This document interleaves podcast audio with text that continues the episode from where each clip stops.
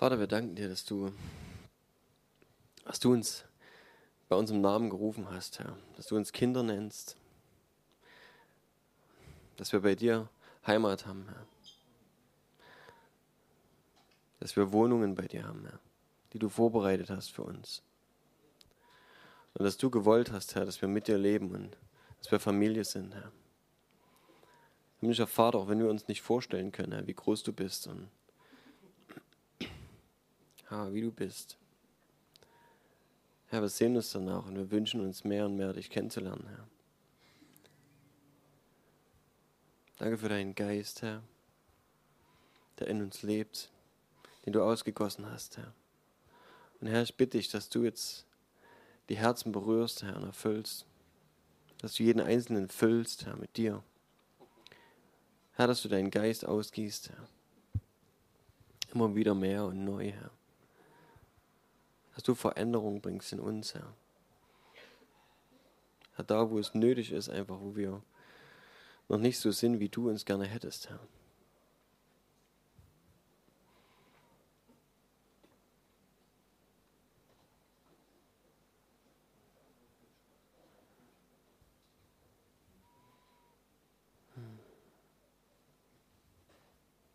Herr, wir wollen deinen Namen groß machen, Herr.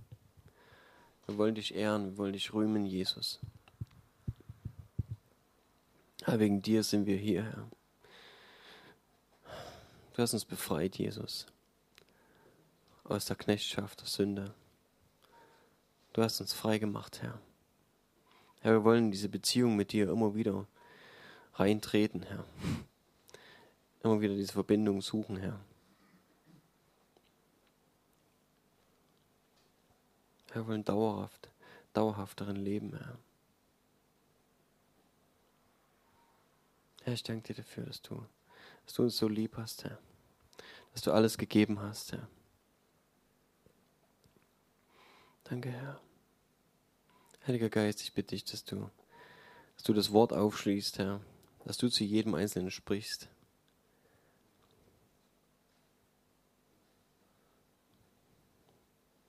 Dass du uns näher bringst, Herr. Näher zum Vater bringst. Näher in eine Beziehung der Liebe zu Jesus. Heiliger Geist, wir wollen tief eintauchen, Herr. Wir wollen wirklich mehr verstehen von dir. Mehr empfangen von dir, Herr.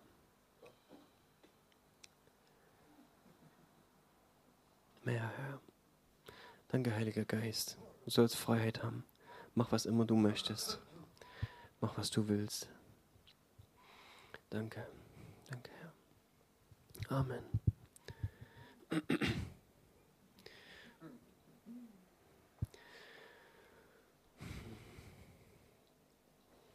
Ich möchte über eine wichtige Grundlage reden. Ähm, ich gehe nicht davon aus, dass ich jedem was Neues erzähle. Aber es hat mich, als ich vor einiger Zeit wieder eine Predigt darüber gehört habe, nochmal, hat nochmal einiges vertieft und das nochmal wichtig gemacht für mich, das Thema. Es soll gehen ums Wort Gottes. Und ähm, es hat mir ein Stück weit, was ich dort gehört habe, nochmal, ich weiß nicht genau, was ich vorher so gedacht habe, wo ich da genau gestanden habe, aber für mich war das nochmal so ein, so ein Ding obendrauf. Und es ist irgendwie schön, immer wieder zu sehen, dass wenn wir uns im Wort Gottes bewegen und äh, beschäftigen und es wirken lassen auf uns, dass es einfach immer mehr wird, dass wir immer mehr begreifen und mehr erkennen und, und Dinge, die wir vielleicht schon, weiß ich nicht, wie oft gehört haben, ähm, dass die sich immer wieder neu erklären irgendwie. Und dass es immer weiter wird und immer, immer mehr zusammenkommt, halt, was, was man wirklich miteinander verbindet und immer mehr auch eine Summe draus wird aus dem Wort. Und mir geht es darum, um die Eigenschaften von Gottes Wort. Schwierig, wo fängt man an? Ne? Ähm ich fange mal bei dem geschriebenen Wort einfach an, was wir haben.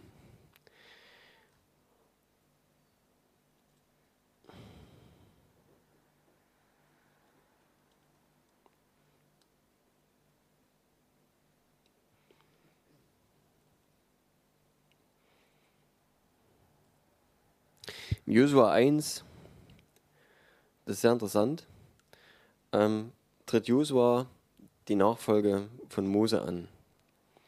Er soll das Volk Israel weiterleiten, er soll, so wie Mose das Volk Israel geführt hat, weiterführen. Und der Herr begegnet ihm und spricht zu ihm. Und etwas sehr Wichtiges will ich mal rausziehen aus dem, was Gott äh, zu Josua spricht.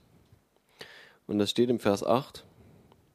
Dort sagt Gott, lass dieses Buch des Gesetzes nicht von deinem Mund weichen, sondern forsche darin Tag und Nacht, damit du darauf achtest, alles zu befolgen, was, ich darin, äh, was darin geschrieben steht, denn dann wirst du gelingen haben auf deinen Wegen und dann wirst du weise handeln. Das, also grundlegend erstmal, ist das, ich glaube, dass das, was hier steht, eine Anweisung ist auch für uns. Alles, was hier drin ist, dass wir gelingen haben auf unseren Wegen und dass wir weise handeln, ist ja, denke ich jedenfalls, das Ziel eines jeden von uns. Ich wünsche mir das, dass das, was ich tue, gelingen findet, ähm, auf, auf meinen Wegen überall, wo ich bin, was ich tue und äh, dass ich weise handle. Das ist erstmal ein Ziel, wo ich sage, da kann niemand äh, sagen, brauche ich nicht. Aber was ist der Weg dahin? Und Gott persönlich spricht hier zu, zu Josua und sagt, lass dieses Buch des Gesetzes nicht von deinem Mund weichen, sondern forsche darin Tag und Nacht. Und das ist der Schlüssel. Und hier steht schon was, das ist sehr interessant. Lass es nicht von deinem Mund weichen. Und normalerweise, wenn ich lese, hat es mit meinem Mund wenig zu tun. Es sei denn, ich spreche es aus. Und das ist für mich der erste, die erste Eigenschaft von Gottes Wort, die ich schon in dem Vers sehe und die ich, wenn ich durch die Bibel durchgehe, ähm, immer wieder feststelle, dass Worte nur dann Kraft haben, wenn sie gesprochen werden. Und ich glaube, dass das was ist, wo wir, wo wir lernen können, was, was denke ich auch für uns erstmal sacken muss, wo wir uns damit beschäftigen müssen, ähm, inwiefern das funktioniert. Und ich komme noch über ein paar Ecken dahin, ähm, was ich glaube jedenfalls, was momentan für mich so wichtig geworden ist, ist vielleicht auch bloß, also was jetzt vielleicht, das ist natürlich nur ein Stückwerk, ist nur zwei, drei kleine Ecken von dem, was man über Gottes Wort sagen kann. Und was mir momentan sehr wichtig geworden ist. Und ähm, eins davon ist, das Aussprechen. Das ist wichtig. Wenn wir ganz am Anfang schauen,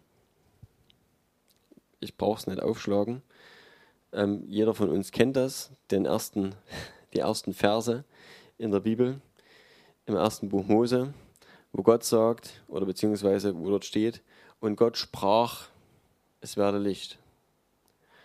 Zu wem hat Gott das gesagt? Wenn sowieso niemand da war, der das hätte ausführen können, hätte er es erdenken können. Steht aber ja nicht dort, Gott dachte, es werde Licht. Sondern er sprach's. Gott spricht das, was nicht ist, dass es wird. Oder dass es ist. Und das ist sehr interessant, weil wir sehen, dass das, was wir aussprechen, Kraft hat. Und ich rede nicht davon, äh, dass man, was einen so holter die Polter manchmal über den Mund fährt, ähm, zwangsläufig immer eintrifft. Aber es geht mir darum, keine Angst davor haben. Das irgendwie haben manchmal Menschen mehr Angst, als wenn sie was Negatives ausgesprochen haben aus Versehen. Ich kann mich erinnern, dass der Glocke immer gerne gesagt hat, ich krieg Plack. wenn irgendwas, wenn ihn irgendwas ein bisschen angestunken hat.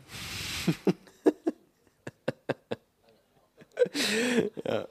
Niemand will Plug. und, ähm,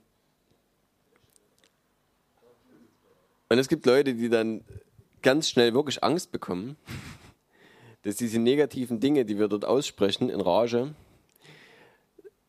ganz schnell eintreten. Und wir uns negative Dinge an den Hals gewünscht haben. Und der Teufel springt da drauf und sagt, das hast du dir gewünscht und jetzt, pff, da kann ich zugreifen und dann kriegst du es ran. Äh, merkwürdigerweise glauben dort Leute viel mehr an die Macht Satans, dass er dort unglaublich Macht hat, dann über diese negativen ausgesprochenen Dinge in unserem Leben irgendwas zu, äh, zu bringen, anstatt dass sie glauben, dass die guten Dinge, die wir aussprechen, Gott nimmt und in unserem Leben umsetzt. Weil das passiert zu wenig. Die Frage ist, was glauben wir? Was glauben wir über das ausgesprochene Wort? Und abgesehen davon ähm, hat nicht unser Wort dieselbe Kraft wie das Wort Gottes. Und darum soll es heute auch gehen. Es geht um das Wort Gottes, nicht um das, was wir so sagen. Was ich so Larifari dahin sage, meine Zunge hat Kraft, keine Frage. Das, was ich ausspreche, unsere Zunge bewirkt viel. Ja, das steht im Wort Gottes, dass also unsere Zunge so wie das Ruder an einem Schiff ist, ich glaube in Sprüchen steht es, und dass, obwohl das Ruder nur sehr klein ist, doch ein riesiges Schiff davon gelenkt wird und unsere Zunge ebenso. Und natürlich hat das, was wir sagen, Kraft. Aber das kommt woanders her.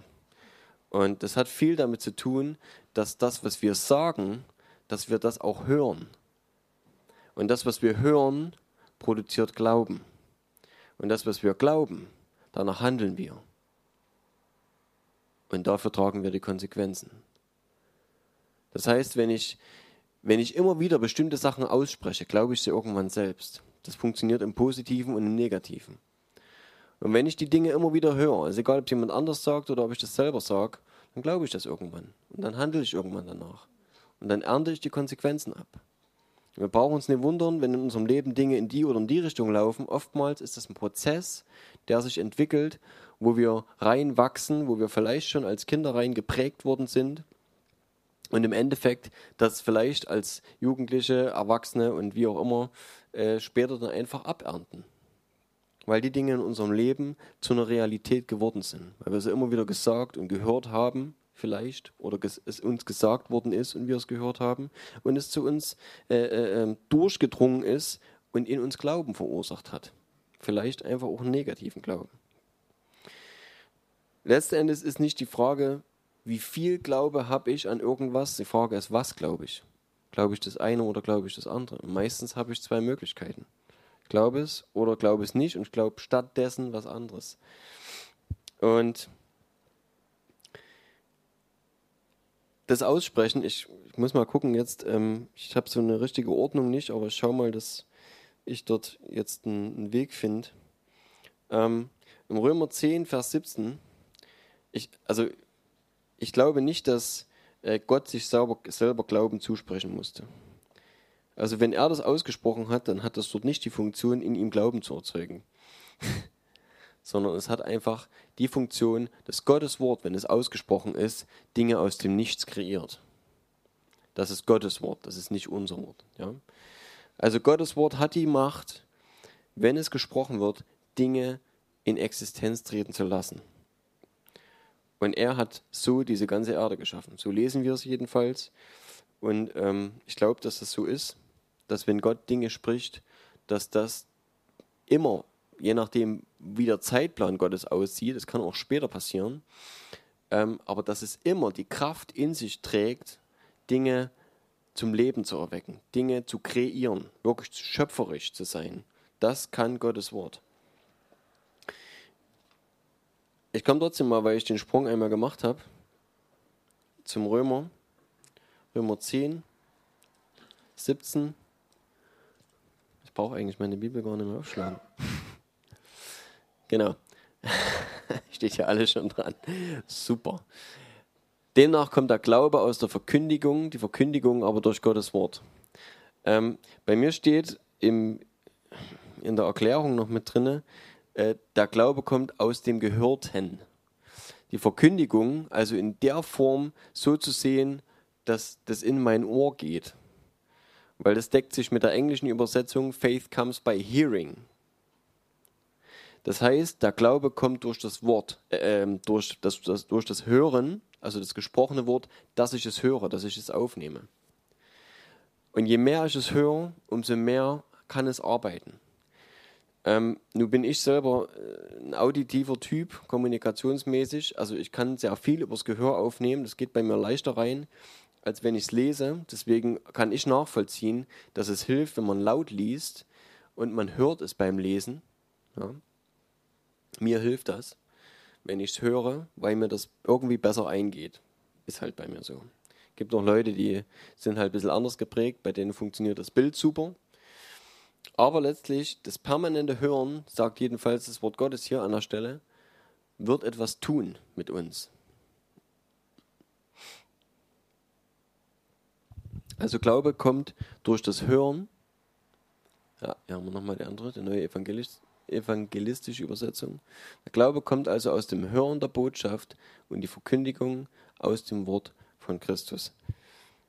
Also das Wort Gottes, wenn wir es hören, wird bei uns was tun. Was wird es tun? Es kreiert Glaube.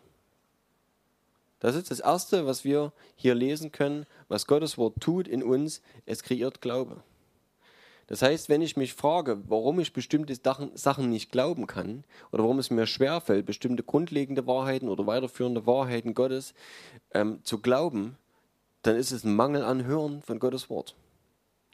Da brauchen wir nicht drum rumreden. Da kann jeder sagen, ja, aber ich studiere und ich lese im Wort, äh, im Wort Gottes so und so viel und so weiter. Wenn ich Glaube habe. Es gibt ja verschiedenste Gebiete. Es kann sein, ich kann in dem einen Gebiet, da funktioniert es super, ich vertraue Gott mit meinen Finanzen zu 100 Prozent, alles top. Äh, und an einer anderen Stelle habe ich Mangel. Und überall da, wo das passiert, wo ich Mangel habe, ähm, wo, ich, wo ich selber weiß, na, dass der Grund dafür ist, dass mein Glaube hier einfach ne, nicht 100% da ist, sondern dass ich halt versuche, ähm, auf irgendeine Art, wie soll ich sagen, mir selber dort aus der Patsche zu helfen, weil ich eben nicht 100% glaube, dass Gott meine Probleme löst. Dann kann ich davon ausgehen, dass ich dort an der Stelle noch nicht weit genug im Glauben bin, weil ich darüber, über das Thema, noch nicht genug Wort Gottes in mich aufgesammelt habe, gesaugt habe. Und ich sage euch auch, warum das so ist und da komme ich jetzt auch hin, es gibt die, ähm, die Waffenrüstung Gottes im Epheser 6, kennt ihr ja. Und ich habe dort schon so manche Idee gehört äh, über Gebete, die du früh am Morgen sprichst, um deinen Tag zu segnen oder wie auch immer, deinen Ein- und Ausgang und wissen was dort alles so drin steckt in den Gebeten. Gibt es direkt so vorgedruckte Texte. Und und teilweise habe ich den Eindruck, Leute glauben, dass ich die Waffenrüstung Gottes an- und ausziehen kann, ähm, wie ich lustig bin. Und wenn ich dann sage, weiß ich, proklamieren oder irgendwas, dieses und jenes, der Helm des Heils, Schild des Glaubens, Schwarzgeistes und so weiter, das ziehe ich jetzt an, blub, dann habe ich es an. Und ich denke nicht, dass das so funktioniert. Das wäre zu einfach. Und es widerspricht dem, was, das, was die Waffenrüstung Gottes darstellt. Wenn wir das lesen, was Paulus dort schreibt, dann sind das Zustände, die er beschreibt. Das ist nichts, was ich an- und ausziehen kann, sondern das sind Eigenschaften, ich gehe es jetzt trotzdem nochmal an, äh, das ist nicht mein Hauptthema, aber es ist trotzdem, damit ich es begründet habe, ähm, wichtig, Epheser 6. 6,13. Deshalb ergreift die ganze Waffenrüstung Gottes, damit ihr am bösen Tag widerstehen könnt, widerstehen und nachdem ihr alles wohl ausgerichtet habt, auch behaupt, äh, euch behaupten könnt. So steht nun fest, eure Lenden umgürtet mit Wahrheit, angetan mit dem Brustpanzer der Gerechtigkeit, die Füße gestiefelt mit der Bereitschaft zum Zeugnis für das Evangelium des Friedens vor allem aber ergreift den Schild des Glaubens, mit dem ihr alle feurigen Pfeile des Bösen auslöschen könnt. Und nehmt auch den Helm des Heils und das Schwert des Geistes, welches das Wort Gottes ist, indem ihr zu jeder Zeit betet mit allem Gebet und Flehen im Geist und wacht zu diesem Zweck in aller Ausdauer und Fürbitte für alle Heiligen. Okay. Tja. Und wenn wir mal gucken, was das halt ist, dann werden wir feststellen, das sind Eigenschaften. Wahrheit. Wahrhaftigkeit ist was, was ich nicht von heute auf morgen immer permanent umsetze. Ich habe in meiner Jugend irgendwann, keine Ahnung, warum das bei mir ein Schwerpunkt geworden ist, hat mir Gott gezeigt, dass Wahrheit unheimlich wichtig ist. Und wenn ich jetzt aussuchen müsste, ähm, was wichtige Charaktereigenschaften sind, ist für mich ähm, Wahrheit Nummer eins. Wahrhaftigkeit ist für mich das aller, aller, aller, aller Wichtigste. Für mich jetzt jedenfalls. Ne? Das ist für mich halt so wichtig geworden. Und ich habe ähm, angefangen, keine Ahnung, wann das war halt, irgendwann in meiner Jugend, ähm, darauf zu achten, dass ich nichts Falsches erzähle. Dass ich nicht übertreibe und nicht untertreibe. Ich ertappe mich manchmal. Ich, ich, sag, ich sag irgendwas. Ich habe mir zum Beispiel angewöhnt zu sagen, ist schon ewig her. Oder so. Oder tausend Jahre oder was weiß ich was. Und dann im Nachhinein mich zu korrigieren, weil ich das nicht stehen lassen kann. Furchtbar. Weil ich weiß, das ist Quatsch. Ich habe ja was gesagt, was jeder nachvollziehen kann, ist Blödsinn, aber selbst wenn es niemand nachvollziehen könnte, es ist nicht wahr. Aber bis du an dem Punkt bist, wo dich die Unwahrheit einfach nur stört, wo du sagst, ich kann nicht lügen, es geht nicht. Ich meine, das ist eine Eigenschaft Gottes. Das sollte uns irgendwann zuteil werden. Gott kann nicht lügen. Wird er nie tun. Und das ist jetzt nur so ein Beispiel. Ne? Aber ich habe halt gemerkt, das ist eine Eigenschaft. Und die knippst du nicht einfach an sondern das ist ein Lebensstil. Das ist, ein, das ist was, was dir zu eigen ist. Das kannst du nicht einfach sagen, ab heute sage ich nur die Wahrheit. Weil wenn du es gewöhnt bist, sag ich mal, um vielleicht unbeabsichtigt permanent aufzurunden und jetzt schnell, wer drauf steht, vielleicht die Gottesdienstbesucher zu sagen, na, heute waren grob 50 Leute da und es saßen aber nur 35 da. Keine Ahnung. Das geht nicht. Das kannst du aber nicht von jetzt auf gleich abschalten. So, das ist halt man gewöhnt sich Sachen an und dann ist das ein Teil von einem. Und so ist es mit diesen ganzen Eigenschaften. Ja? Also wir sind hier bei Wahrheit, also Wahrhaftigkeit. Dieser Gürtel, der letztlich auch wirklich alles zusammenhält. Jeder weiß, Lügen haben kurze Beine. Wenn, wenn das irgendwann aufgeht und, und du merkst, äh, oder beziehungsweise die anderen merken, dass, dass du nicht irgendwo nicht die Wahrheit gesagt hast, dann fällt dieses Kartenhaus zusammen. Die Wahrheit hält wirklich alles zusammen und ähm, angetan mit dem Brustpanzer der Gerechtigkeit. Was macht uns gerecht? Kann ich das an und ausziehen? Nee. Ich bin gerechtfertigt durch Jesus. Das habe ich mir nicht erarbeitet. Das kann ich nicht ablegen und nicht wieder anziehen. Das geht nicht. Und Klar steht es dort, ich muss mir dessen bewusst sein. Ich denke, das ist ein Punkt halt, der wichtig ist, dass ich mir der Waffenrüstung bewusst bin, dass ich weiß, ich bin gerechtfertigt. Wenn ich mir dessen nicht bewusst bin, lebe ich wahrscheinlich wie der Sünder, der jeden Tag zu Gott gehen muss ja, und sagt, Herr, erbarme dich. So wie man das aus der Liturgie auch in der Kirche kennt. Und immer wieder dort reinspringen in dieses Alte, was eigentlich bei der Taufe untergegangen und gestorben ist, immer wieder sagen, ähm, ich armer Sünder, Herr, du musst mich retten und vergesst dabei völlig, dass ich gerechtfertigt bin und dass Jesus mich gerecht gemacht hat, weil er den Preis bezahlt hat. Die Füße gestiefelt mit der Bereitschaft, das steckt ja hier auch schon drin, ne? das ist eine Bereitschaft. Auch das kann ich nicht einfach anziehen. Ich bin entweder bereit, das Evangelium zu jeder Zeit und Unzeit zu predigen, oder ich bin nicht bereit. Oder ich tue mich schwer damit. Aber das ist was, auch eine Eigenschaft, die ich entweder habe oder nicht habe. Natürlich können wir daran arbeiten, aber es braucht ein bisschen Zeit. Und äh, vor einiger Zeit habe ich halt auch gemerkt, ähm, wenn hier steht, vor allem ergreift den Schild des Glaubens, mit dem ihr alle feurigen Pfeile auslöschen könnt, und da soll es ja heute drum gehen, ähm, ein Stück weit, und den Helm des Geistes und das Schwert des, äh, Helm des Heils und das Schwert des Geistes, welches das Wort Gottes ist. Da ist mir aufgefallen vor einiger Zeit, dass ich den Schild auch nicht einfach so nehmen kann, wie mir das Spaß macht. Weil es ist das Schild des Glaubens. Und was haben wir vorhin gehört? Glauben kommt aus dem Hören und das Hören aus dem Wort Gottes, beziehungsweise das Hören des Wort Gottes, Wortes Gottes und äh, das Hören der Botschaft. Das heißt, der Glauben wächst. Der Glauben wird gebildet durch das permanente Hören von Gottes Wort. Ich kann also nicht einfach den Schild hernehmen und sagen, baff, jetzt bin ich geschützt. Halte ich die Bibel vor und dann kann mich nichts mehr stören. Das geht nicht. Mein Glaube ist so groß wie er momentan ist.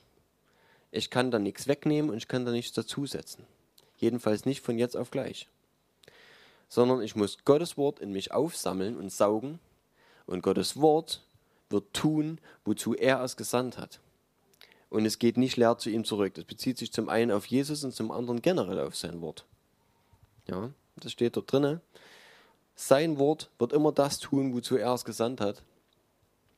Und ich habe gemerkt halt, du, du kannst natürlich schlecht nachprüfen, so in, in Friedenszeiten ist es schwierig nachzugucken, wie groß dein Schild ist. Ähm, aber ich habe auch gemerkt, dass ich selber, kann das für mich sagen, aber ich denke, das gilt äh, für die gesamte Menschheit, dass wir Menschen, weil wir faul sind, ähm, solange es keine Probleme gibt, ähm, sage ich mal, unser Rüstzeug so ein bisschen liegen lassen. Beschäftigen uns nicht permanent mit Krieg. Wir bereiten uns nicht permanent auf den Kampf vor, weil das würde bedeuten, dass wir permanent in Gottes Wort sind, dass wir permanent saugen, dass wir das wirken lassen und setzen lassen. Ich komme noch darauf, wie das funktioniert ein bisschen dass wir Gottes Wort arbeiten lassen in uns, damit es das tun kann, wozu er es gegeben hat. Und wenn wir das nicht tun, in Friedenszeiten, dann ist es schwierig, wenn wir angegriffen werden. Weil in dem Moment hast du keine Zeit mehr. In dem Moment steckst du in der Krise drinne und die feurigen Pfeile fliegen. Und wenn dein Schild dort nicht da ist, dann treffen sie dich, die Pfeile. Und dann ist es schwierig, an der Stelle zu suchen und zu gucken in der Bibel, welcher Bibelvers passt jetzt genau in meine Situation. Mit was wäre ich angegriffen? Was könnte ich denn jetzt dagegen halten? Weil das ist dann immer noch das Wort Gottes, was du dort liest, was du erstmal hören musst, damit es Glauben aufbauen kann in dir. Das ist ein Prozess. Du kannst das nicht von jetzt auf gleich erzeugen. Der Schild des Glaubens wächst mit dem Hören von Gottes Wort.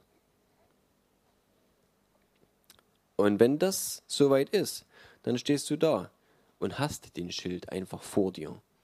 Und dann hebt sich das nicht mehr an. Dann kommt eine Krise und du sagst, ja und? Das weiß ich, was Gottes Wort darüber sagt.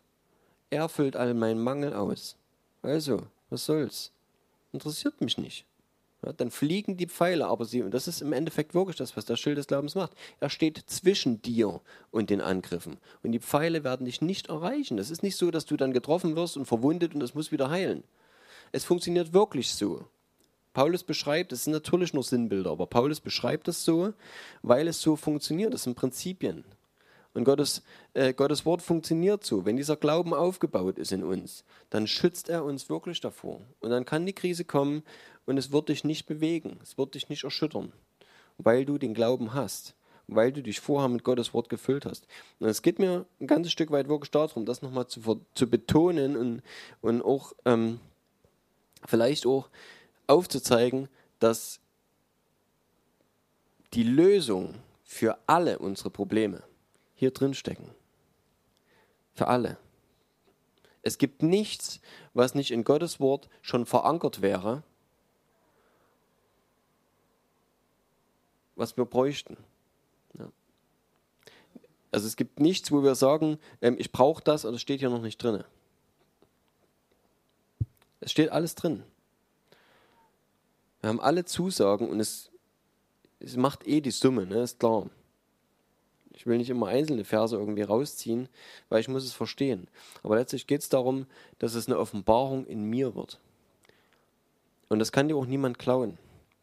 Wenn, wenn ich das jetzt, weiß ich, wenn ich jetzt hier ein paar Bibelstellen zitiere heute und du gehst damit nach Hause, und sagst, die schreibe ich mir auf und wenn ich in eine Krise komme, kann ich sie lesen. Weil das zu dem Thema passt, ne? wie man in eine Konkordanz reinguckt und sagt, Thema sowieso, gucke ich rein, was steht dazu kann ich dir jetzt schon sagen, funktioniert nicht. Das wird nie funktionieren. Weil das nicht das Funktionsprinzip von Gottes Wort ist. Und das ist vielleicht auch der Hauptknackpunkt, der mir sehr klar geworden ist. Du merkst das in der Krise, wo dein Glaube steht. Vorher kannst du viel erzählen. da kannst du auf Schlamm hauen und sagen, dieses und jenes, stehe ich drüber.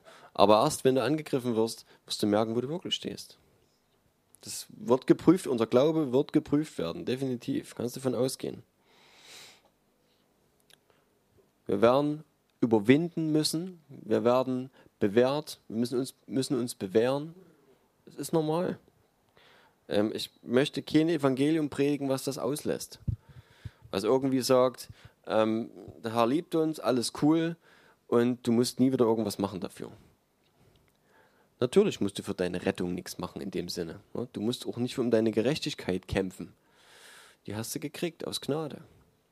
Ja, aus Gnade, durch Glauben hast du das gekriegt und du kannst es glauben. Aber was machst du mit all dem, was Gott dir dazu gegeben hat? Was er gesagt hat, was dir gehört? Was du tun sollst, wo du selber überwinden sollst, was du alles schon kriegst, äh, bekommen hast. Und das steht alles hier drin, was wir haben. Und ähm, dass wir das wirklich anwenden können, dass das für uns funktioniert. Das ist ein Prozess und der bedeutet, wir müssen äh, das Wort in uns arbeiten lassen. Und ähm, Jesus hat in einer simplen Geschichte erklärt, wie das funktioniert. Äh, die steht dreimal drin, drei verschiedene Evangelien.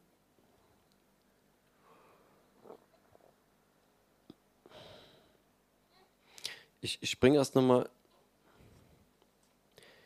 Im 1. Petrus 1, 23.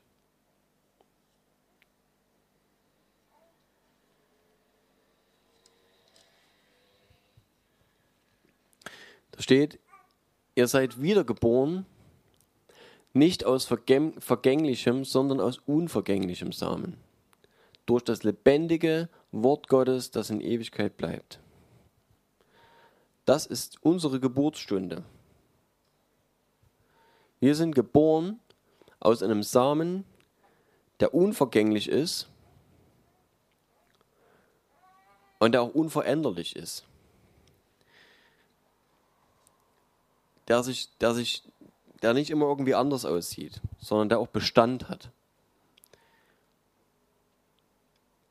Und das ist das lebendige Wort Gottes, das in Ewigkeit bleibt. Und es ist Jesus, das ist das eine. Und zum anderen natürlich auch alles, was wir schriftlich dazu haben.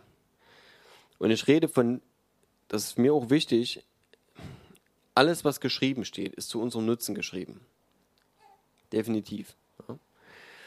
Aber das Wichtigste für mich ist, wenn ich vom Wort Gottes rede, was das Gesetz und die Propheten, ja, was also das gesprochene Wort Gottes ist das, was Gott hat niederschreiben lassen in der Form, dass er sagt, daran hältst du dich.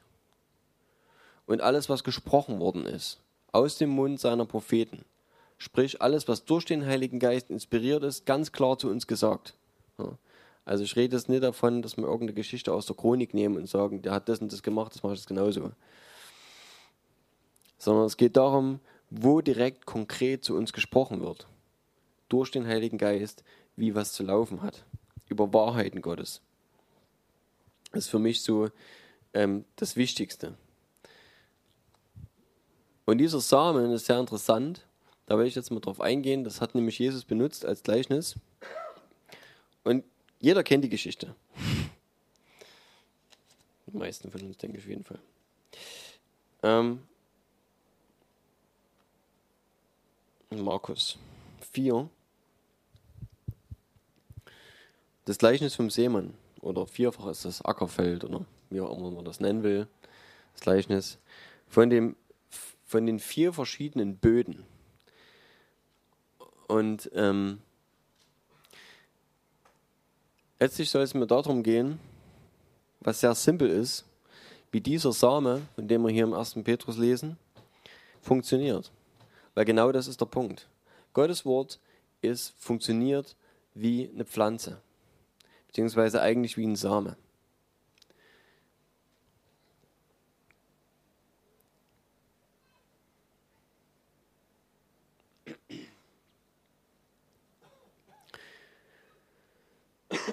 Ich lese einfach mal. Hört zu. Siehe, der Seemann ging aus, um zu sehen. Und es geschah, als er säte, dass etliches an den Weg fiel, und die Vögel des Himmels kamen und fraßen es auf. Anderes aber fiel auf den felsigen Boden, wo es nicht viel Erde hatte, und es ging sogleich auf, weil es keine tiefe Erde hatte.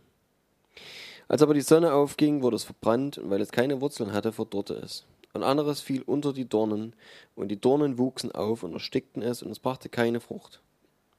Und anderes fiel auf das gute Erdreich und brachte Frucht, die aufwuchs und zunahm und etliches trug dreißigfältig, etliches sechzigfältig und etliches hundertfältig. Und er sprach zu ihnen, wer Ohren hat, der höre. Es ist lustig, ne? das bezieht sich sogar wieder auf unsere Ohren. Wieder das Hören. Selbst das, wo er erklärt, wie es funktioniert, sagt er nochmal draufhören. Auch das ist wichtig, dass es in uns aufgeht. Die Jünger haben ja die Gleichnisse auch nicht alle verstanden, obwohl sie es hätten können, weil sie auf Jesus fokussiert waren. Und wenn sie gesehen hätten und gehört hätten, wie Jesus sie gelehrt hat, also wie er gesagt hat, dass sie hören sollen, nämlich mit dem Herzen, dann hätten sie das Gleichnis, denke ich, auch deuten können. Es war, denke ich, auch klar für sie, aber vielleicht waren sie auch manchmal nicht so richtig bei der Sache. Keine Ahnung.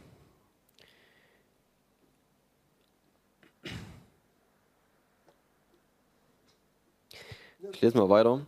Als, als er aber allein war, fragten ihn, welche um ihn waren, samt den Zwölfen über das Gleichnis. Und er sprach zu ihnen, Euch ist es gegeben, das Geheimnis des Reiches Gottes zu erkennen, Denen aber, die draußen sind, wird alles in Gleichnissen zuteil. Damit sie mit sehenden Augen sehen und doch nicht erkennen und mit hörenden Ohren hören und doch nicht verstehen. Damit sie nicht etwa umkehren und ihnen die Sünden vergeben werden. Das war also zu der Zeit so auch geplant von Gott, dass sie das Evangelium nicht äh, nachvollziehen und verstehen können. Und er spricht zu ihnen, wenn ihr dieses Gleichnis nicht versteht, wie wollt ihr denn alle Gleichnisse verstehen? Das Gleichnis ist ein grundlegendes. Wenn wir das nicht nachvollziehen können und das nicht verstehen können, nicht das nicht deuten können, wie wollen wir alle anderen Sachen verstehen können, die Jesus gesagt hat? Also das war was auch, wo Jesus gesagt hat, das Ding müsst ihr gerafft haben. Und so funktionieren Gleichnisse generell und abgesehen davon ist das auch eine Grundlage. Dieses Gleichnis ja, ist auch sehr wichtig, grundlegend. Der Seemann sät das Wort. Das Interessante vielleicht nochmal von mir dazugefügt, diese Art auszusehen ist nicht, wie das heutzutage gemacht wird. Unser Eins bereitet das Feld vor, mittlerweile mit Maschinen, und da wird viel Arbeit reingesteckt, dass am Ende das, was ich da reingeschmissen habe, auch aufgeht. Da wird schon vorgearbeitet, gedüngt, ge gepflügt und, und Graben gezogen und keine Ahnung. Und dann kommt der Samen exakt dort rein, wo der rein soll. Und dann wird zugemacht und dann wird wieder bewässert, gedüngt oder wie auch immer, was halt nötig ist. Ne? Wir brauchen hier nicht so sehr viel wässern. Und es wird viel dran gemacht, dass das am Ende aufgeht. Und was Gott hier aber sagt, sprich was Jesus hier erklärt, er macht es anders. Er schmeißt es einfach irgendwo hin. Wird in den Sack reingegriffen, und einmal querfeld ein. Und überall, wo das Zeug landet, dort tut es, was es will. Oder was es kann. Und wir sehen hier in dem Gleichnis die Bedingungen, die wir bereitstellen. Die Voraussetzungen, die wir geben müssen, damit in unserem Leben was passiert. Wir sind nicht verantwortlich dafür, dass Gottes Wort tut, was es tun soll. Das tut Gottes Wort alleine. Diese Samen können tausende von Jahren rumliegen und wenn die irgendwann ins Erdreich kommen, pff, gehen die auf. Du musst nicht mal den Samen irgendwie besonders behüten. Ich weiß gar nicht so richtig, wer es erzählt hat, äh, dass selbst in den Pyramiden, wo die die alten Pharaonen begraben haben, irgendwelche Samen dort mit reinge, reingestellt haben, die 4000 Jahre alt waren oder so, und die haben die gepflanzt und die Dinger sind aufgegangen. Weil das, was Gott reingesteckt hat, und Jesus benutzt nicht umsonst oftmals einfach auch diese Bilder, die natürlich sind, weil Gott diese Schöpfung so geschaffen hat. Wenn wir glauben, dass Dinge im irdischen Bereich so funktionieren, dann müssen wir auch glauben, dass Dinge im geistlichen Bereich genauso funktionieren. Er ist der Schöpfer, hat beides geschaffen. Er hat das Geistliche geschaffen und er hat das Irdische im Abbild des Geistlichen geschaffen. Das funktioniert genauso. Der Samen fun funktioniert genauso wie Gottes Wort und Gottes Wort genauso wie der Same. Wenn das Erdreich passt, dann wird der Same das tun, wozu er geschaffen wurde. Er wird aufgehen, dann kommen wir noch dazu, und wachsen und, und, und. Wie, er aber wächst, das entscheidet der Boden. Und das ist der Punkt, den wir dazu beisteuern. Und ich glaube, dass wir unser Herz, unseren Boden, da wo das Wort Gottes reinfallen muss, man sagt immer Herz, ne, aber ist natürlich nicht unser Pumpen nicht unsere Pumpe gemeint, sondern einfach vielmehr unser geistliches Herz, was unser, unser Wesen, unser, unseren Geist, unser, die Seele teilweise wahrscheinlich mit dabei und irgendwie unsere Person halt darstellt. Ne? Das tiefste Innere unserer Person, das, was verletzt werden kann, das, was aber auch reif werden kann. Und, und dieser Boden halt, dieser Mutterboden, den wir dort bereitstellen, der entscheidet darüber, was Gottes Wort tun kann und was nicht. Und was letzten Endes mit uns natürlich auch passiert, was die Konsequenzen dann daraus sind. Wir sehen ja in dem Gleichnis, was da passiert. Ich überfliege das mal ganz kurz. Hm. Also, der Seemann sieht das Wort. Das war dieser Samen, was wir vorhin gelesen haben, äh, dieser unverfälschte, dieser unvergängliche Samen. Den schmeißt Gott einfach raus. Die am Weg aber sind die, bei denen das Wort gesät wird, und wenn sie es gehört haben, kommt sogleich der Satan und nimmt das Wort weg, das in ihre Herzen gesät worden ist. Und gleicherweise, wo auf steinigen Boden gesät wurde, das sind die, welche das Wort, wenn sie es hören, sogleich mit Freuden aufnehmen, aber sie haben keine Wurzel in sich, sondern sind wetterwendig. Später, wenn Bedrängnis oder Verfolgung entsteht, um des Wortes willen, äh, nehmen sie sogleich Anstoß. Und die bei denen unter die Dornen gesät wurde, das sind solche, die das Wort hören, aber die Sorgen der Weltzeit und der Betrug des Reichtums und die Begierden nach anderen Dingen dringen ein und ersticken das Wort und es wird unfruchtbar. Und die, bei denen auf das gute Erdreich gesät wurde, sind welche, die das Wort hören und es aufnehmen und Frucht bringen. Der eine 30-fältig, der andere 60, der andere 100-fältig.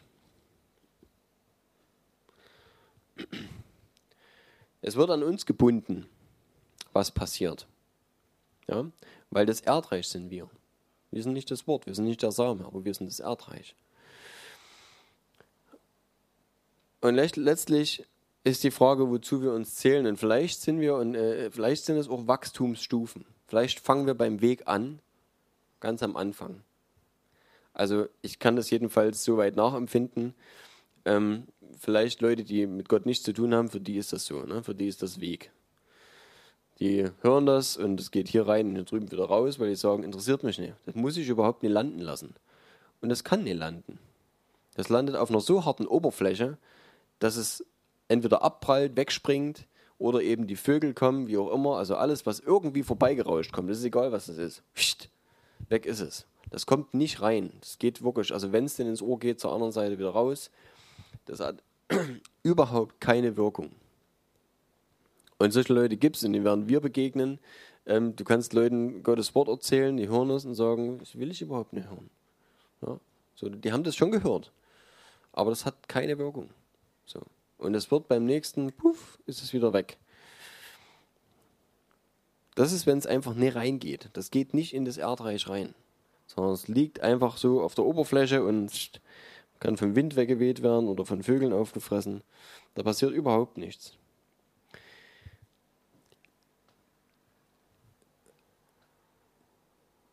Als ich mit meinen Eltern damals in die Gemeinde gegangen bin, war ich auch so.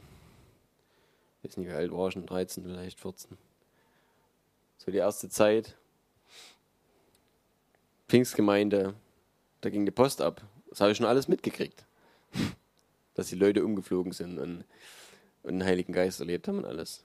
Aber ich habe das nicht nachvollziehen können. Wenn wir dann äh, zum Sonntag Gottesdienst irgendwie, wie gesagt, da war ich ja trotzdem schon alt, ähm, wenn wir dann zum Sonntaggottesdienst in die größeren äh, Kindergruppen gegangen sind, halt dann schon Jugendgruppe, wie auch immer, dann haben wir uns teilweise irgendwo im Stühlelager versteckt oder rumgealbert oder keine Ahnung, uns halt so mit Kumpels versteckt und irgendwelchen Quatsch, Quatsch, Quatsch gemacht halt und hatten nicht wirklich Interesse an dem, was dort geistlich ablief.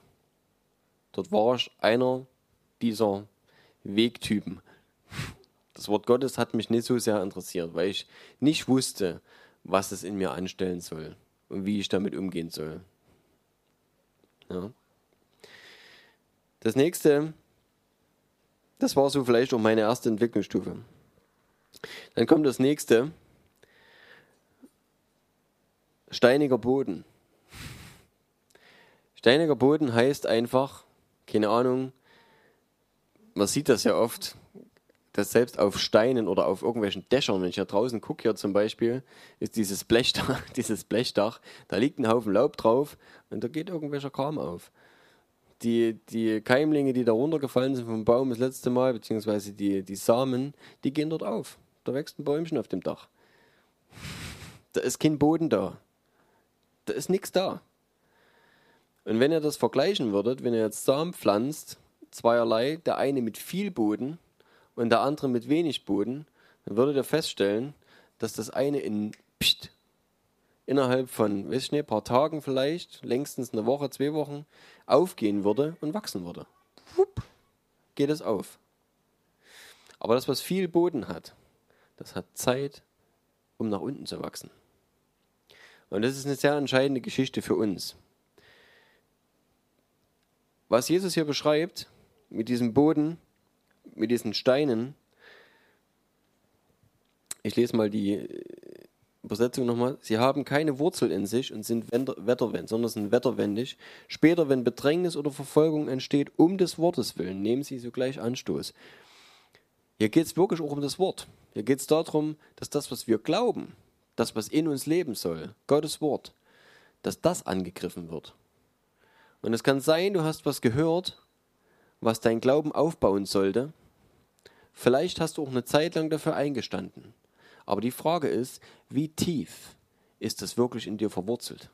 Ist es wirklich deine Offenbarung, die du wirklich bekommen hast von Gott, wo, diese, wo dieses Wort Gottes in dir zu einer Offenbarung ge geworden ist, die du nicht weggenommen kriegen kannst? Oder ist es was, was du in der letzten Predigt gehört hast, was du gut fandest? Was aber der nächste Prediger, den du hörst, oder dein Arbeitskollege, was weiß ich, dir schon sofort wieder zerreden kann? Das geht so schnell. Weil dann war es einfach nur was, was du gehört hast. Und das hatte ich vielleicht. Und es gibt, ähm, ich habe das vielleicht schon erwähnt, es gibt ja diese, diese Problematik von Gastpredigern, wenn du zu viele davon hast. Jeder kommt mit seinem Thema, jeder kommt mit seinem Schwerpunkt.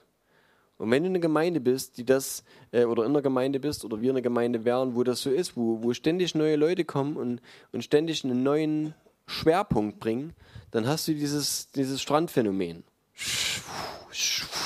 kommt wieder eine neue Welle, wo du mitschwimmen kannst, kommt, die geht aber auch wieder, weil kommt eine neue.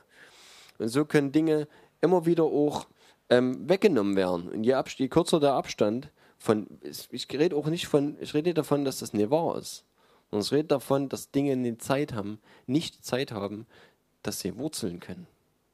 Sondern dass du Lehre über Lehre über Lehre hörst und immer wieder neue Schwerpunkte, die wichtig sind, aber das Alte hat überhaupt keine Zeit, äh, überhaupt zu wachsen auch Wurzel zu treiben, dass es zu einer eigenen Offenbarung in dir werden kann. Und du kannst Predigten hören, äh, jeden Tag zig davon.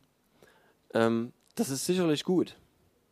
Aber kannst du das wirklich setzen lassen? Kannst du darüber brüten? Kannst du meditieren darüber und wirklich dem Wort Gottes Raum geben, so wie wir das lesen, was Gott zu Josua gesagt hat, sinne darüber nach Tag und Nacht. Weil erst dann kann es arbeiten und kann in die Tiefe fallen. Und es ist, gibt diesen Spruch, lieber ein Vers gut verstanden als 100 kennen. Es muss wirklich sich setzen. Und jeder von uns kann es vielleicht auch deswegen, die Gleichnisse sind nicht ganz unwichtig, auch für uns, kann das nachempfinden, dass dieses Bäumchen, was hier draußen auf dem Dach wächst, nie zu einem Baum wird. Dann kannst du machen, was du willst. Weil dort Blech unten drunter ist oder kann auch Stein sein oder irgendwas, da wird nichts draus. Das wächst zuerst in die Höhe, das hat keine Wurzel, das kann kaum Wasser saugen, weil da nicht viel da ist an Wurzel. Wenn das irgendwann Höhenwachstum kriegt, dann wird der nächste Wind das Ding wegwehen, weil da oben so viel Angriffsfläche ist, aber nichts, was das hält. Ja. Diese Beispiele funktionieren super. Und das macht Gottes Wort letztlich genauso. Das kann aufgehen an der Oberfläche bei uns und Ich kenne das von mir. Das ist die nächste Stufe. Ich war dann später zu Teenie-Camps oder Jugendbibelschulen und so Sachen und kam hellauf begeistert, Feuer und Flamme wieder. Und der Alltag hat mich überrannt. Und die Dinge, wo ich gesagt habe, boah, jetzt will ich dranbleiben und jetzt lese ich jeden Tag in der Bibel so und so viel und ähm, da will ich, da bin ich Feuer und Flamme und das soll sich nicht ändern. Ich meine, das kennt vielleicht jeder von uns diese Phasen. Ich will nicht, dass ich das wieder verliere. Aber ich verliere das schneller, als ich gucken kann. Bup, ist es wieder weg. Und dann brauche ich wieder neues Feuer.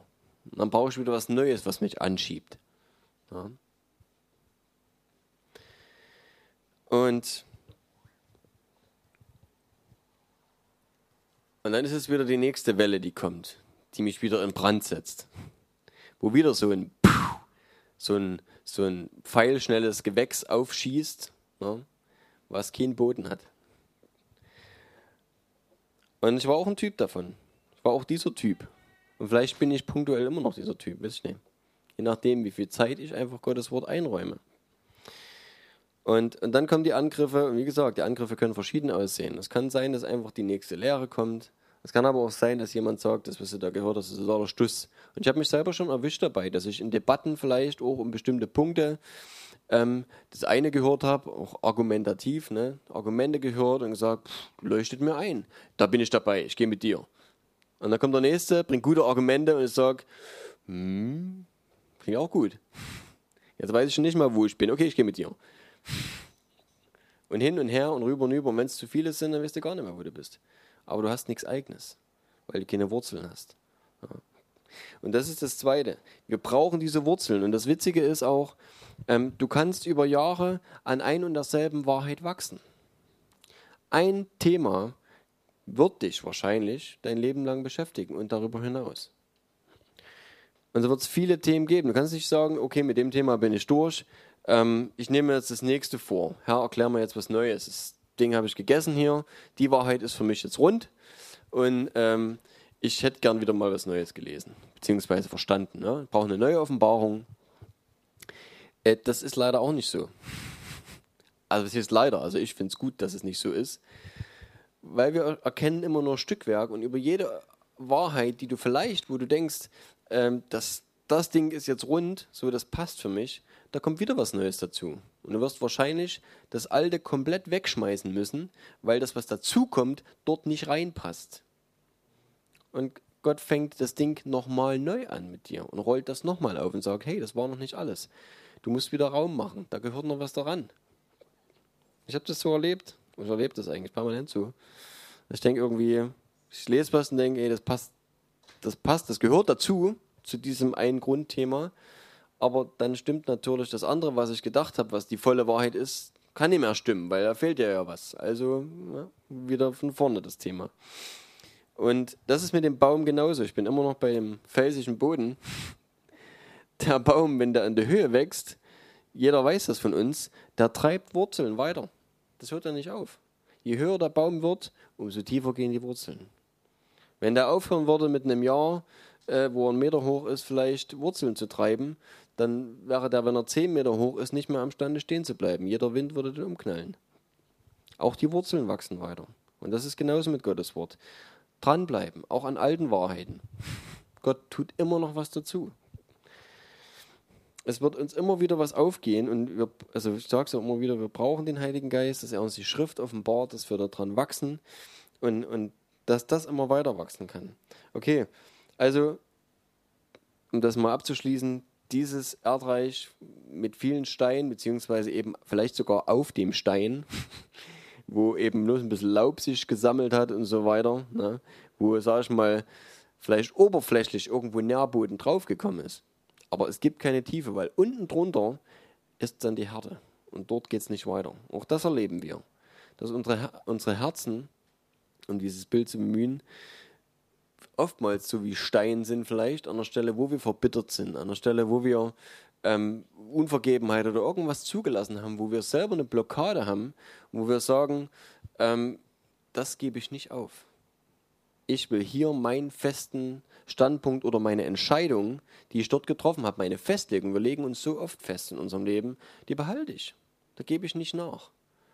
Und oftmals ist das das Problem, dass bestimmte Dinge, bestimmte Wahrheiten aus Gottes Wort dort nicht mehr wachsen können, weil sie keine, die können dort nicht weiter, die können dort keine Wurzeln treiben. Und es blockiert uns selbst.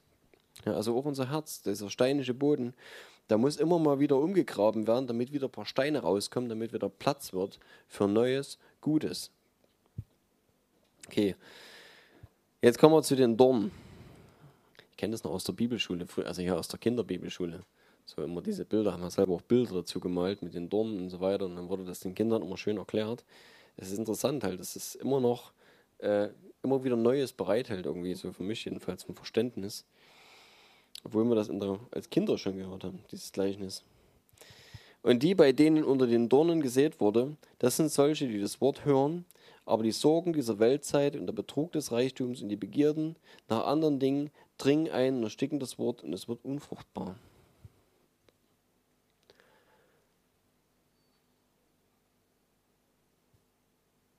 Das Wort Gottes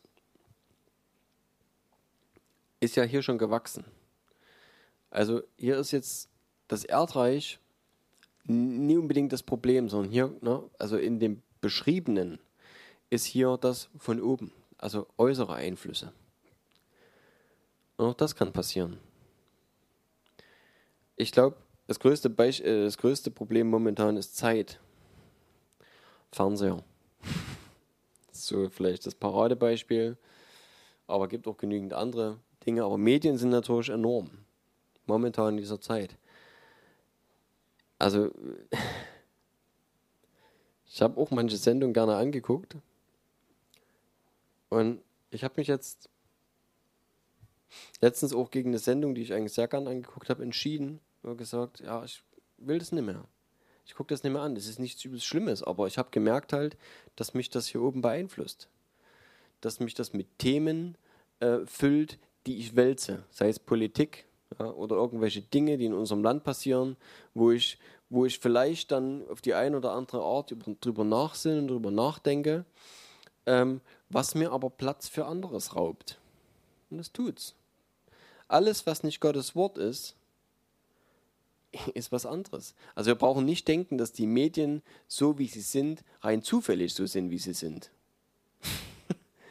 Also, dass die Medien gefüllt sind mit negativen Nachrichten. Ich habe heute früh war ich beim Bäcker gewesen äh, und die erste Schlagzeile in der Zeitung: äh, schwerster Arbeitsunfall bei einem Lokführer, der ums Leben gekommen ist. Die Schlagzeile klang anders, aber möglichst reißerisch, möglichst brutal. Äh, was soll das? Und du liest das und es, es soll Aufmerksamkeit erwecken auf jede Art, auf jede denkliche Art und Weise versucht die Welt, und wir wissen, wer der Fürst dieser Welt ist, versucht die Welt Aufmerksamkeit zu erheischen, dass wir möglichst abgelenkt werden von den wesentlichen Dingen. Und das ist nicht zufällig so. Das ist ein Schwerpunkt in der Arbeit Satans, dass er uns ablenkt. Dass er mindestens die Wahrheit so verfälscht, dass sie nicht mehr funktioniert ein bisschen Wahrheit, ein bisschen Lüge reicht ja schon. Das ist fast sogar noch schlimmer, als wenn die Lüge sehr offensichtlich ist und leicht zu enttarnen. Und, und es raubt uns Gottes Wahrheiten. Und ich will niemanden angreifen damit, weil ich das selber auch tue. Ähm, beziehungsweise, ja, wenn es um den Punkt Heilung geht, ist vielleicht immer so ein Paradebeispiel, wo wir am meisten dran zu, zu kauen haben, wenn Dinge noch nicht funktionieren, wie sie sollen. Wir wissen ja, wie sie funktionieren sollen. Dafür haben wir das Wort Gottes. Das ist, denke ich, jedem offensichtlich. Und wir gehen zum Arzt, dass wir dann sagen, ähm, Herr, segne den Arzt, dass, dass der keinen Fehler macht. Ja, das ist halt so, ne? Dieses, dieser Kompromiss zu sagen, mh, eigentlich glaube ich nicht, dass Gott mich heilt oder geheilt hat. Ja. Ich gehe zum Arzt, aber irgendwie wünsche ich mir trotzdem, dass Gott eingreift und dass, dass es möglichst trotzdem irgendwie so funktioniert, dass er seine Hände drüber hält. Wie auch immer. Frag mich manchmal selber an der Stelle, wie soll das funktionieren? Wo stehe ich denn dort eigentlich wirklich? Was ist mein Glaube an der Stelle? Und äh, wie gesagt, ich will, ich will dort niemanden angreifen, das muss jeder für sich selber überprüfen. ähm, wie er Dinge sieht und was er glaubt. Ähm, ich aber für mich selber weiß halt, wo meine Schwachpunkte sind und ich hinterfrage mich selber an der Stelle immer wieder. Und ich will niemanden dazu äh, veranlassen, irgendwie dann zu sagen, na gut, dann, äh, der hat es so und so gesagt, das kann ich jetzt nicht mehr so machen. Das muss schon dein eigener Glaube sein. Also es lohnt nicht, irgendwas zu machen, bloß weil es jemand anders gesagt hat. Aber der Punkt ist, an der Stelle, wo wir merken, dass wir vielleicht noch nicht so weit sind, dass vielleicht Dinge noch nicht so 100% sind, wie sie sein sollen, dass wir nicht damit weiterleben, zu sagen, ich nehme ein bisschen Wahrheit davon, ja, ich nehme ein bisschen von Gottes Wort und weiß, wie es eigentlich zu sein hat, aber auf der anderen Seite, ja, gehe ich halt auch den anderen Weg und irgendwie lebe ich die ganze Zeit einen Kompromiss. Das geht nicht lange gut. Und hier ist umso wichtiger, dass wir diese Punkte in unserem Leben, dass wir ehrlich sind zu uns selber, dass wir sagen, hier bin ich noch nicht 100% dort, wo das Wort Gottes eigentlich sagt, dass ich sein soll. Und ich tauche dort wieder ein und ich sage, Herr, offenbar mir, was deine Wahrheit darüber ist.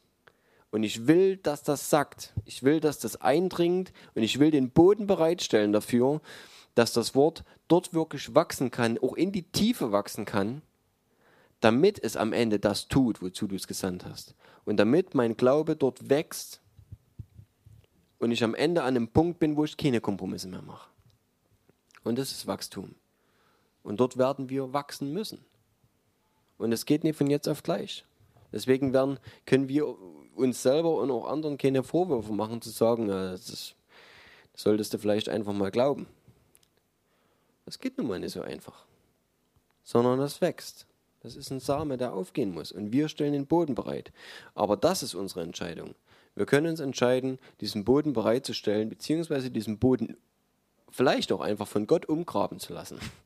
Und sagen, Herr, ich habe hier Eigenschaften in mir und ich weiß genau, die sind nicht okay. Und der Heilige Geist arbeitet doch an uns. Genau deswegen sind wir hier. Genau deswegen hat, hat äh, Jesus den Heiligen Geist geschickt, beziehungsweise der Vater. Deswegen ist der Heilige Geist hier damit er arbeiten kann an uns, damit er all diese Dinge hervorbringen kann, die Wachstum am Ende bringen sollen.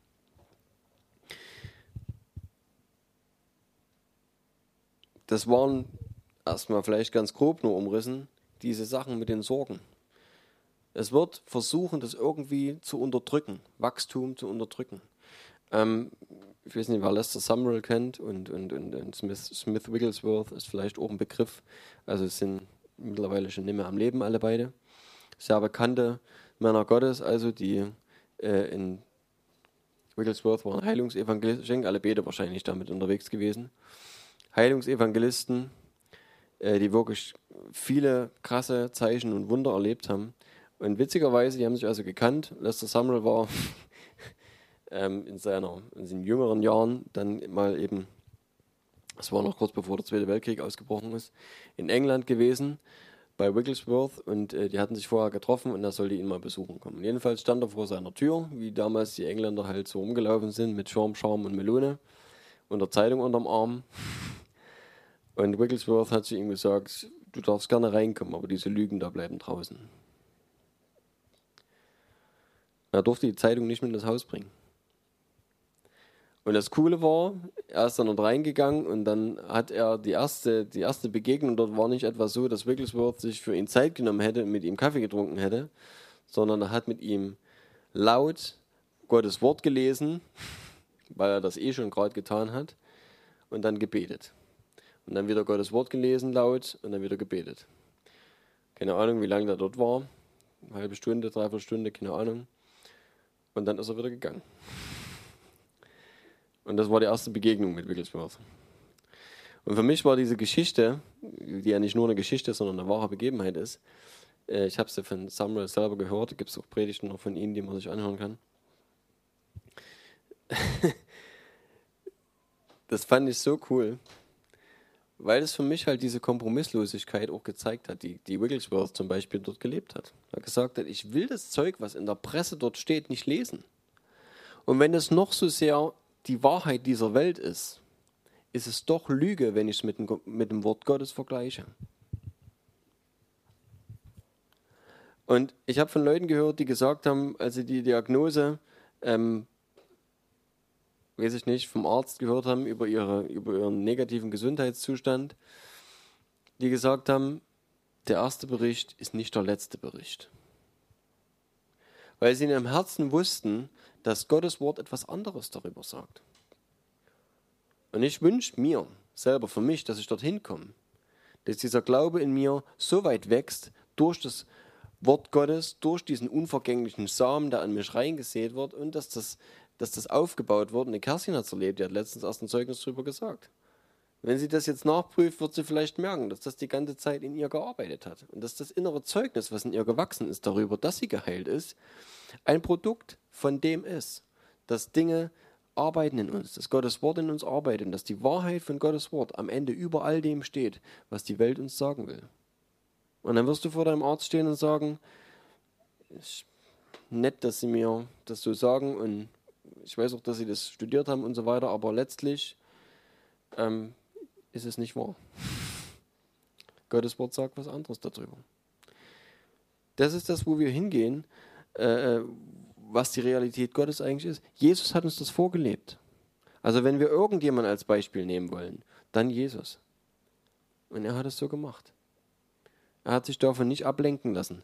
Das ist bloß, äh, ich weiß nicht, wie viele Brote waren es und Fische? 3 zu 5. Aber es war zu wenig, auf jeden Fall. Ist egal. Es hätten äh, 50 sein können von jeder Sorte. 50 Fische, 100 Brote und es hätte nicht gereicht. Für, für 4000 jeweils oder 5000 Leute. Egal. Es war zu wenig. Die Fakten standen gegen Jesus. Ganz klar. Keine Chance. Also das kannst du dir nicht schönreden. Und trotzdem war es Jesus egal. Die Umstände waren völlig Wurst. Und als die Jünger in dem Boot äh, gekentert sind und Jesus wahrscheinlich schon bis zum Bauch im Wasser lag und geschlafen hat, weil die gesagt haben, die haben geschöpft, die Wasser geschöpft und haben gesagt, wir gehen unter, wir sterben. Und ich meine, die waren erfahrene Fischersleute, die waren eigentlich permanent da draußen. Jede Nacht waren die auf dem See und haben gefischt. Das waren eigentlich keine Waschlappen. Und die haben Jesus angeschrien, wir sterben. Und Jesus ist geschlafen. Im Wasser.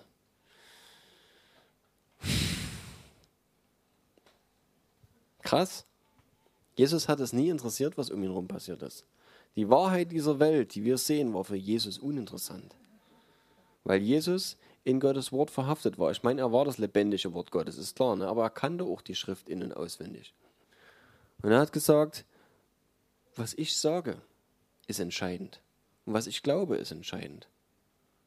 Er hat in dem Moment, als sie ihn geweckt haben, gesagt, was ist mit euch los? Wo ist euer Glaube? Aber wie gesagt, es ist halt Wachstum und ja, sie waren erst nicht so lange mit Jesus unterwegs. Und es hat halt auch Zeit gebraucht, bis sie verstanden haben, wie es funktioniert. Okay. Was haben wir noch? Gutes Erdreich, wir sind durch. Und was tut das Wort, wenn es fruchtbaren Boden findet? Das Wort geht auf das Wort tut, wozu es gesendet worden ist. Und es bringt Frucht. Natürlich braucht es unsere, unsere Bereitschaft. Ja. Ich habe ja vorhin auch gelesen von diesem, äh, wenn wir jetzt zum Beispiel mal eins davon nehmen, womit wir Frucht bringen können, dann ist es einfach, das Evangelium zu predigen. Jeder Kreatur ist unser Auftrag, hat Jesus gesagt.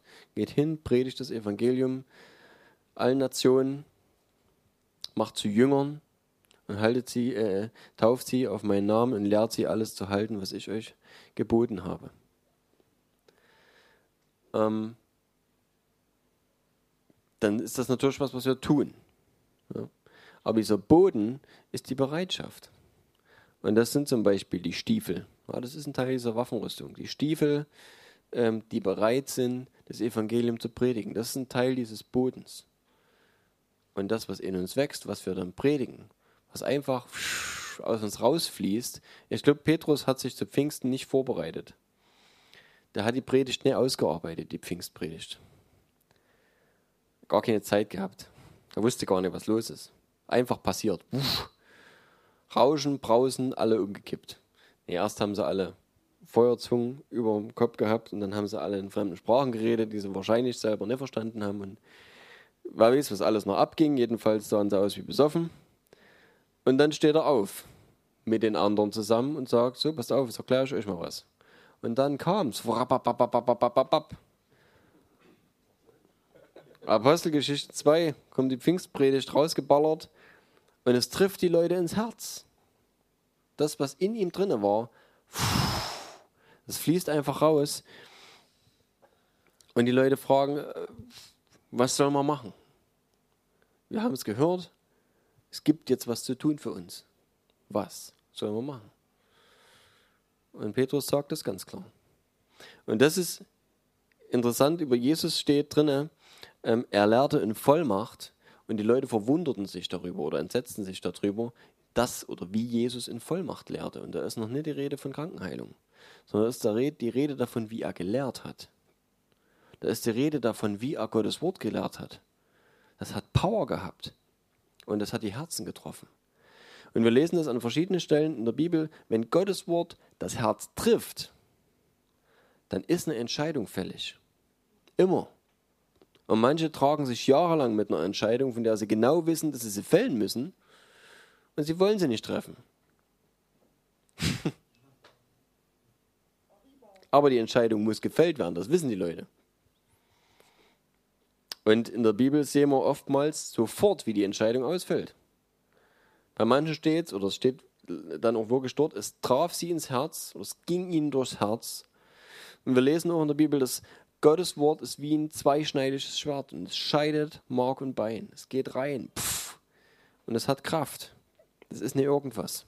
Und wenn wir voll davon sind, dann fließt das und dann tut es, was es tun soll. Und die Leute werden zu einer Entscheidung geführt, beziehungsweise vor eine Entscheidung gestellt. Und dann sehen wir krasse Entscheidungen bei Jesus oder eben auch später bei Stephanus lesen wir das, dass, dass die Leute sagen, den müssen wir umbringen. Ganz klar.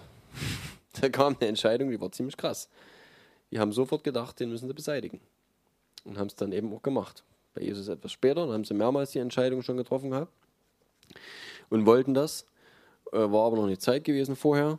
Und bei Stephanus fiel die Entscheidung auch klar aus. Er wurde umgebracht. Und dort lesen wir das. Es ging ihm durchs Herz. Das, was er ihnen gesagt hat, das hat voll reingehauen. Und die standen vor, die standen mit dieser Konfrontation vor einer Entscheidung. Und hier lesen wir in Apostelgeschichte 2, nach der Pfingstpredigt von Petrus, es ging ihnen durchs Herz und sie fragen, ihr Männer, liebe Brüder, was sollen wir tun? Und das muss Kraft gehabt haben. Das waren Juden. Und predige mal einem Jude Jesus Christus. Also ich bin eh der Meinung, dass es am besten die Juden machen, weil die wissen, mit wem sie es zu tun haben und selber die ganzen Bräuche und so weiter kennen. Äh, wie auch immer. Ja, die haben, also immer, wenn du das auch siehst, wenn, wenn Petrus gepredigt hat, wenn äh, Stephanus gepredigt hat vor seinem Tod, wenn sie erklärt haben, wer Jesus ist, haben sie immer Bezug genommen aus dem Alten Testament und haben sich auf die gesamte Geschichte ähm, von ihren Vorvätern bezogen und haben gesagt, wo Jesus schon erwähnt worden ist und so weiter. Kam eine klare Message wirklich von Juden für Juden, war echt eine spezielle Sache. Ja.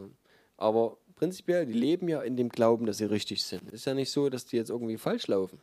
Außer, dass sie Jesus als Gottes Sohn noch nie erkannt haben, wenn es keine messianischen Juden sind. Und dort lesen wir, was für eine Kraft das Wort Gottes hat, wenn es aus dem Heiligen Geist geboren ist. Es war direkt nach Pfingsten und Petrus war randvoll und hat alles rausgelassen. Und das ist das erste halt, diese Frucht. Und die Frucht war gigantisch. Das war eine so krasse Erweckung. Ja. 3000 Leute war es am ersten Tag sogar.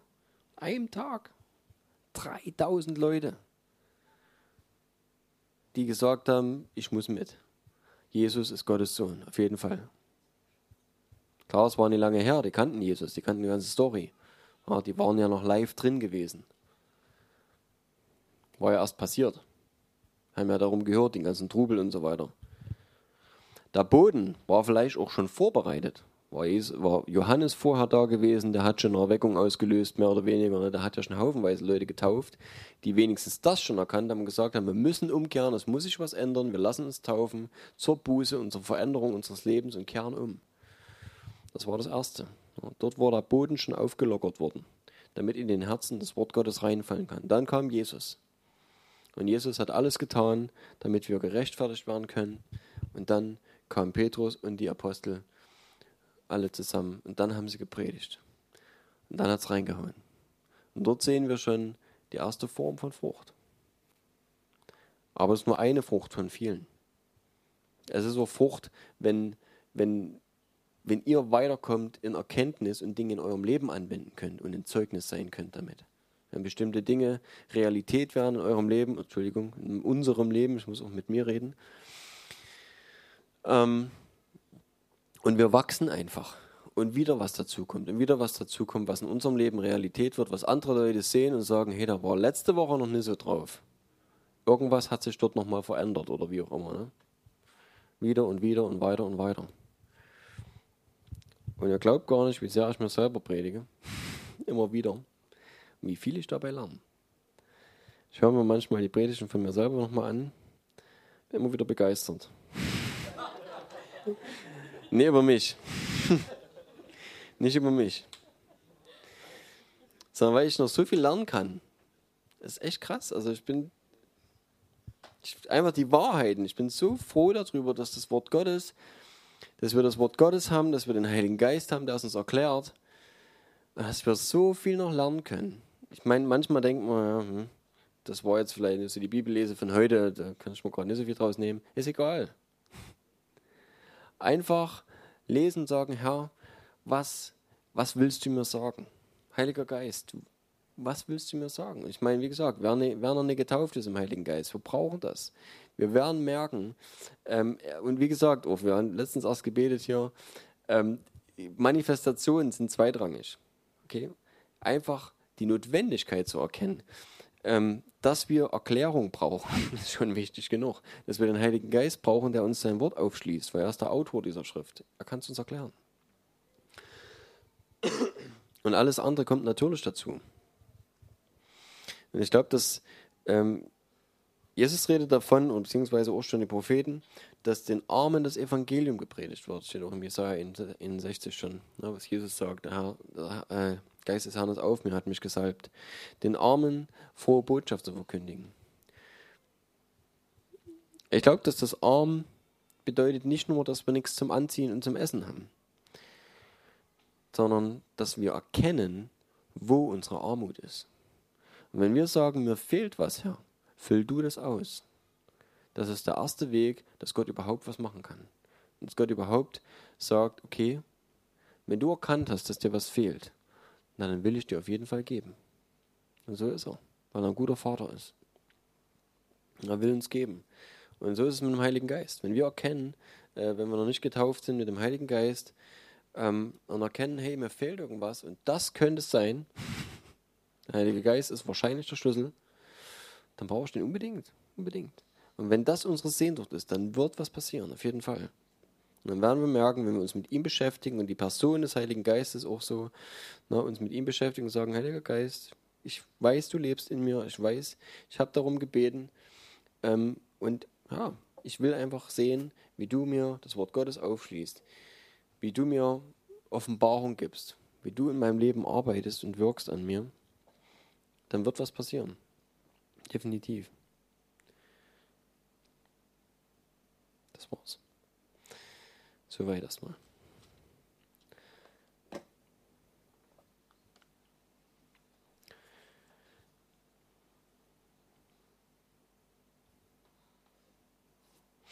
Jesus sagte in Matthäus 4, Vers 4, der Mensch lebt nicht vom Brot allein, sondern von jedem Wort, was aus Gottes Mund geht. In Johannes 6, 6 äh, 63 steht, meine Worte, die ich zu euch geredet habe, sind Geist und sind Leben. Gottes Wort wird immer wieder als solches betont und wir müssen ihm Raum geben. Wir müssen den Boden bereithalten, beziehungsweise da, wo es noch hart ist oder wo vielleicht auch die Einflüsse von außen, wo wir merken, okay, die Zeit wird knapp, muss Einschränkungen, da muss man Zeug wegtun. Dann geht es halt nicht, dass ich mich abends vom Fernseher setze oder dass ich Zeitung lese, weil ich merke halt die ne, frühe Presseschau, wenn ich auf Arbeit fahre, äh, das Zeug, was dort geredet worden ist, mag noch so interessant sein, aber eigentlich raubt es mir komplett äh, den Platz, den ich brauche um Gottes Wort arbeiten zu lassen. Passiert. Naja. Ja, man ist dann so schnell drin. Und ich merke vor allem auch bei mir, und das ist das, äh, ich weiß nicht so richtig, vielleicht ist das nur bei mir so, dass ich, wenn ich einmal in diese Spur wieder reingesprungen bin, dass früh bei mir Radio läuft, wenn ich auf Arbeit fahre, wenn es noch so sehr informativ ist, ja, Deutschlandfunk zum Beispiel oder keine Ahnung, dass ich merke, das läuft blöderweise am nächsten Tag immer noch und den Tag darauf noch einmal, wo ich vielleicht eine ganze Woche vorher Predigt laufen hatte. Und ich frage mich, wieso ich den Sprung so schwer zurückschaffe, wieder eine Predigt anzumachen, anstatt, anstatt mich mit Nachrichten zu füllen. Also, ist manchmal so, ne? Man ist dann so in einer Spur drin und man muss erstmal da wieder sich selber einen Tritt geben, um wieder rauszukommen aus so einem Fahrwasser. Na egal. Ja. Danke, Vater, dass du gut bist. hm. Danke für deinen Heiligen Geist, Herr. Heiliger Geist, ich bitte dich, dass du in uns arbeitest, Herr. Dass du alles in uns bewirkst, was du bewirken willst, Herr. Und dass dein Wort in uns ähm, das tut, Herr, wozu du es geschickt hast. Dass es Frucht bringt, 30 und 60 und 100-fach, Herr. Dass wir Frucht bringen, Herr, weil dein Wort in uns aufgegangen ist und weil es uns ein Bedürfnis wird, das umzusetzen, was dein Wort sagt, Herr. Hm. Vater, ich danke dir dafür, Herr dass du das tust und dass es uns verändern wird, Herr. Mehr und mehr. Hab Dank für das Wort, was du uns gegeben hast, Herr. Dank für den Geist, den du uns gegeben hast, Herr. Hm. Danke, Jesus, Herr, für alles, was du getan hast. Herr, wir wollen dich ehren. Wir wollen dich anbeten, wir wollen dir Raum machen, wir wollen dir Platz machen, Herr. Dass du in unserem Leben die Nummer eins bist, dass sich alles um dich dreht und dass nichts wichtiger ist als, als du und dass nichts jemals deinen Platz einnehmen kann, Herr. Herr, hilf uns dabei, diesen Boden in unserem Herzen wirklich bereit zu halten und vorzubereiten, Herr, dass er immer wieder gelockert wird, dass immer wieder mehr Steine rauskommen, Herr, immer mehr Disteln wegkommen, die das irgendwie ersticken können, was du uns gibst, Herr. Hab vielen Dank dafür, Herr. Danke, dass du gut bist, Herr. Amen. So, wer irgendwas erzählen will noch, oder? Hier ist das Mikro.